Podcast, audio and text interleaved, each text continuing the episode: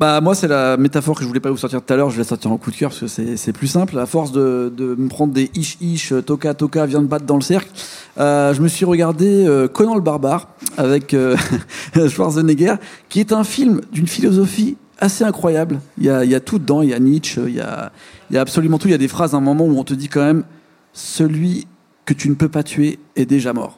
Eh ouais, et ça, je pense que ça peut totalement être un mantra de le dessus de violence que peut amener Sofiane. Et je vous recommande parce qu'en fait, il y a plein de choses qui sont très importantes. En fait, Fianso t'a fait penser à ça. À Conan le Barbare, ouais. C'est sa partie violente, tu vois, tous ces morceaux, bain de sang, machin.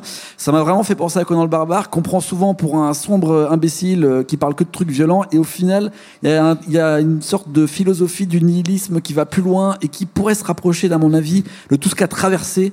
Non, il y a un vrai truc sur la mort et sur la renaissance. Dans Conan le Barbare. Non mais on peut en reparler plus tard où il va dans le sous-sol et après il ressort. Ça s'applique au remake ou pas du tout ? Ah non, ça s'applique pas du tout au remake. Avec Jason Momoa. Ça s'appelle au seul film de John Milius avec Arnold Schwarzenegger, okay. Conan le Barbare. Même les suites, faut pas y aller. C'est bon, j'ai le mien. C'est pire.